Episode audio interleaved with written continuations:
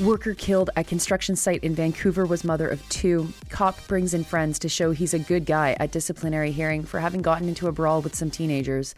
Gatineau's first woman mayor resigns over toxic politics. Massive spike in flu hospitalizations last year after lockdowns. Ukraine warns that the era of European peace is over, and a private U.S. company lands a shuttle on the moon. Good morning. It's Friday, February 23rd. I'm Nora. Here are your headlines.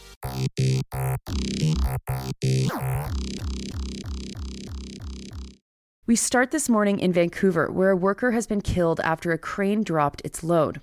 The incident happened at the Oakridge Development Project in South Vancouver. The victim has not yet been named. All we know is that she was a woman and had two kids. There was an emergency stop work order issued, and 1,700 workers were evacuated from the site, reports Ben Miljure and Andrew Weichel from CTV News. The construction project belongs to EllisDon, and they declined to comment or release any more details. Now, since it's happened, CTV has heard from, quote, a number of people who work at the site, unquote. And aside, a number could be just one. I hate when journalists do this, but I also have done this before when I wanted to be very vague. But okay, some number of people, which as low as one, but they give us three quotes. So maybe as high as three, maybe as high as five, or maybe even, I don't know, eight. A number of people who work in the site have said that they've made multiple complaints related to safety issues there that haven't been addressed. One worker said, quote, "We have issues from crane operators dropping loads to workers carelessly walking under suspended loads through the danger tape." Unquote. The union, IUOE Local 115, is quoted as criticizing provincial regulations that aren't strong enough to ensure worker safety. Josh Towsley from the union, which represents crane operators, said this quote, It's possible today for a construction company to lease a tower crane and to subcontract out the operation of that tower crane to an operator who has a provisional license. The requirement to get that provisional license is an online multiple choice exam, and then they get to work in a tower crane making lifts. Unquote. Next to a story about a cop and some teenagers. Maybe this will become a new segment in the Daily News. Pierre Fournier was hanging out with his twin brother one day in April 2021 and, quote, spotted a group of 15 and 16 year olds riding dirt bikes at a local gravel pit, unquote. This happened in Greeley, Ontario, which is a small town near Ottawa. Now, I need to read how the Ottawa Citizen's Aedan Helmer wrote this because it's it's it's great. I'm not even going to paraphrase this. Quote, Fournier was frustrated by the quote recurring disrespectful and undisciplined actions of the youths and attitudes of the parents who enabled the activity, unquote, according to a summary of the case from the presiding officer, retired superintendent Chris Renwick. The group of teens rode away with some flipping Fournier the finger while he restrained one remaining biker and told him, quote, you're not going anywhere, unquote. The teens accused Fournier of using profanity and, quote, mocking words, unquote, as the group returned to the scene. And Fournier only identified himself as a police officer once the verbal altercation escalated, unquote. Now, I just want to point out, of course, one does not flip the finger. You either give the finger or flip the bird. Editors, where were you on that one? Well, naturally, the off duty officer got into a physical altercation with the teens. Whether it was only pushing and shoving or whether there were punches thrown was never established, but Fournier was found guilty of discreditable conduct back in January. Fournier has been angry with how the teens have been treated during his whole process, saying this, quote, these kids have been treated with kid gloves ever since this thing started, unquote. Which is like correct. They're kids. That's what kid gloves means. You are absolutely correct, Fournier. Anyway, the guy packed his disciplinary hearing with supporters, quote, a room full of neighbors, area farmers, landowners, and fellow officers, unquote. Which tells me that this rot goes deep. This dude is trying to fight kids, man. I don't know. I should this guy be a cop? I don't think this guy should be a cop. Anyway, it's worth noting that this whole incident happened while he was on sick leave. Next, we'll stay in the area of Canada and with the Ottawa Citizen to news from Gatineau. The mayor of Gatineau, France Bélisle, has resigned. She was elected in 2021 and was the first woman to ever hold the position. Why did she resign? Well, she's trying to save herself. The harassment, to death threats, and stress was just too much to handle. In a press conference, she said that nearly 800 municipal officials have resigned since they were elected in 2021.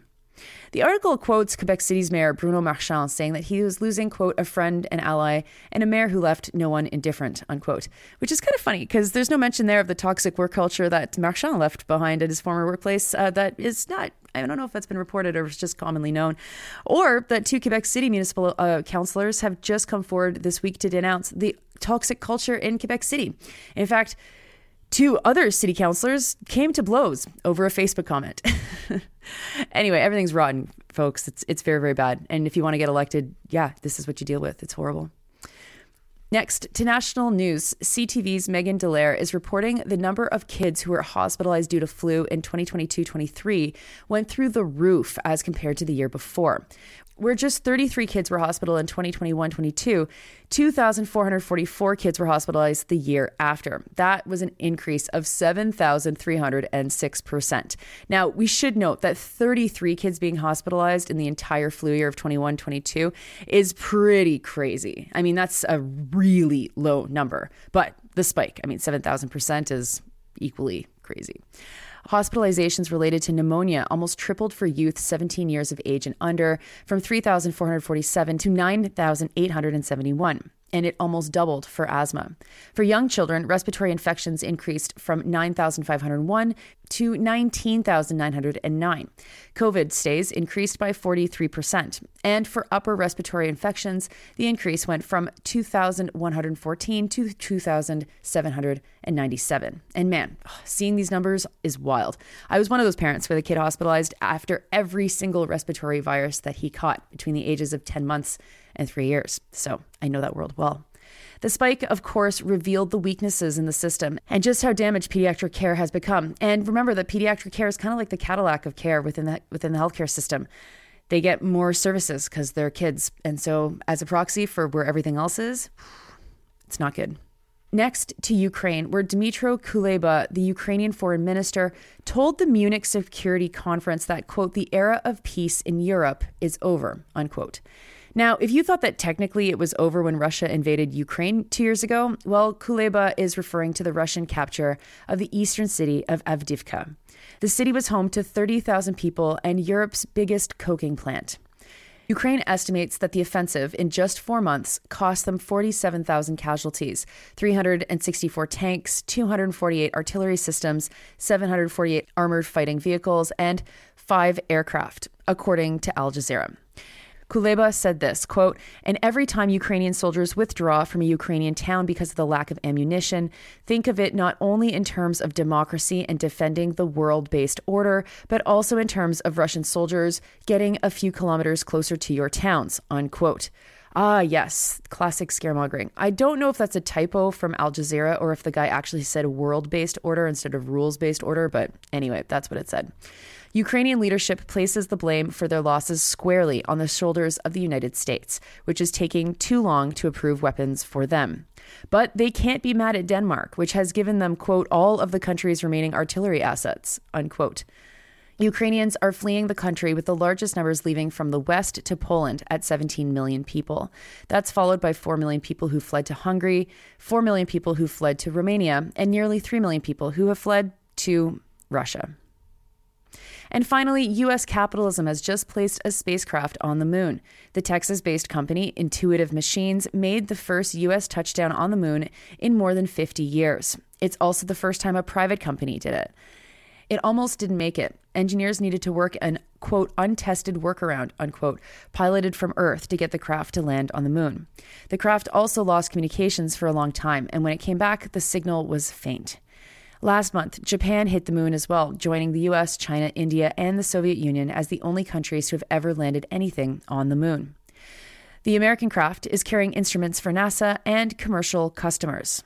Of course, as the private sector has gotten involved, lunar landings have come with new risks. It's actually incredibly symbolic that NASA will be relying so much on the private sector to reach the moon, a sign of the supremacy of capital over state coordinated scientific and space exploration capabilities that built so much of the global aerospace industry. I had a chance to visit one of the space shuttles that is in Los Angeles a couple of years ago. And one of the guys who worked on the program, who now does volunteer work and explaining this to tourists as we walk around at the museum, was explaining to me how sad it was that NASA has been basically captured by the private market. And it is sad because we don't control that if it's in the hands of private companies. It's no longer in the hands of government. And not only do the risks grow, but the incentives for going completely change. Those are your headlines for Friday, February 23rd. I'm Nora. You're listening to this podcast at sandyandnora.com on the Real News Network podcast feed and anywhere you get your podcasts. I want to say thank you so, so much to Mary Newman for her help in putting together the daily news so far this year.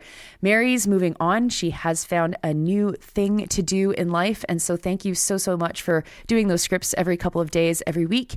Uh, hopefully, we'll have a new name for you uh, coming up soon. And uh, stay tuned, of course, to any other calls for our help or requests for help.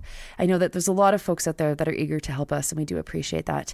And it's Friday. So, hope you're partying tonight. Hope you're partying tomorrow. Hope you're partying on Sunday. And, uh, you know, I'll see you on the other side.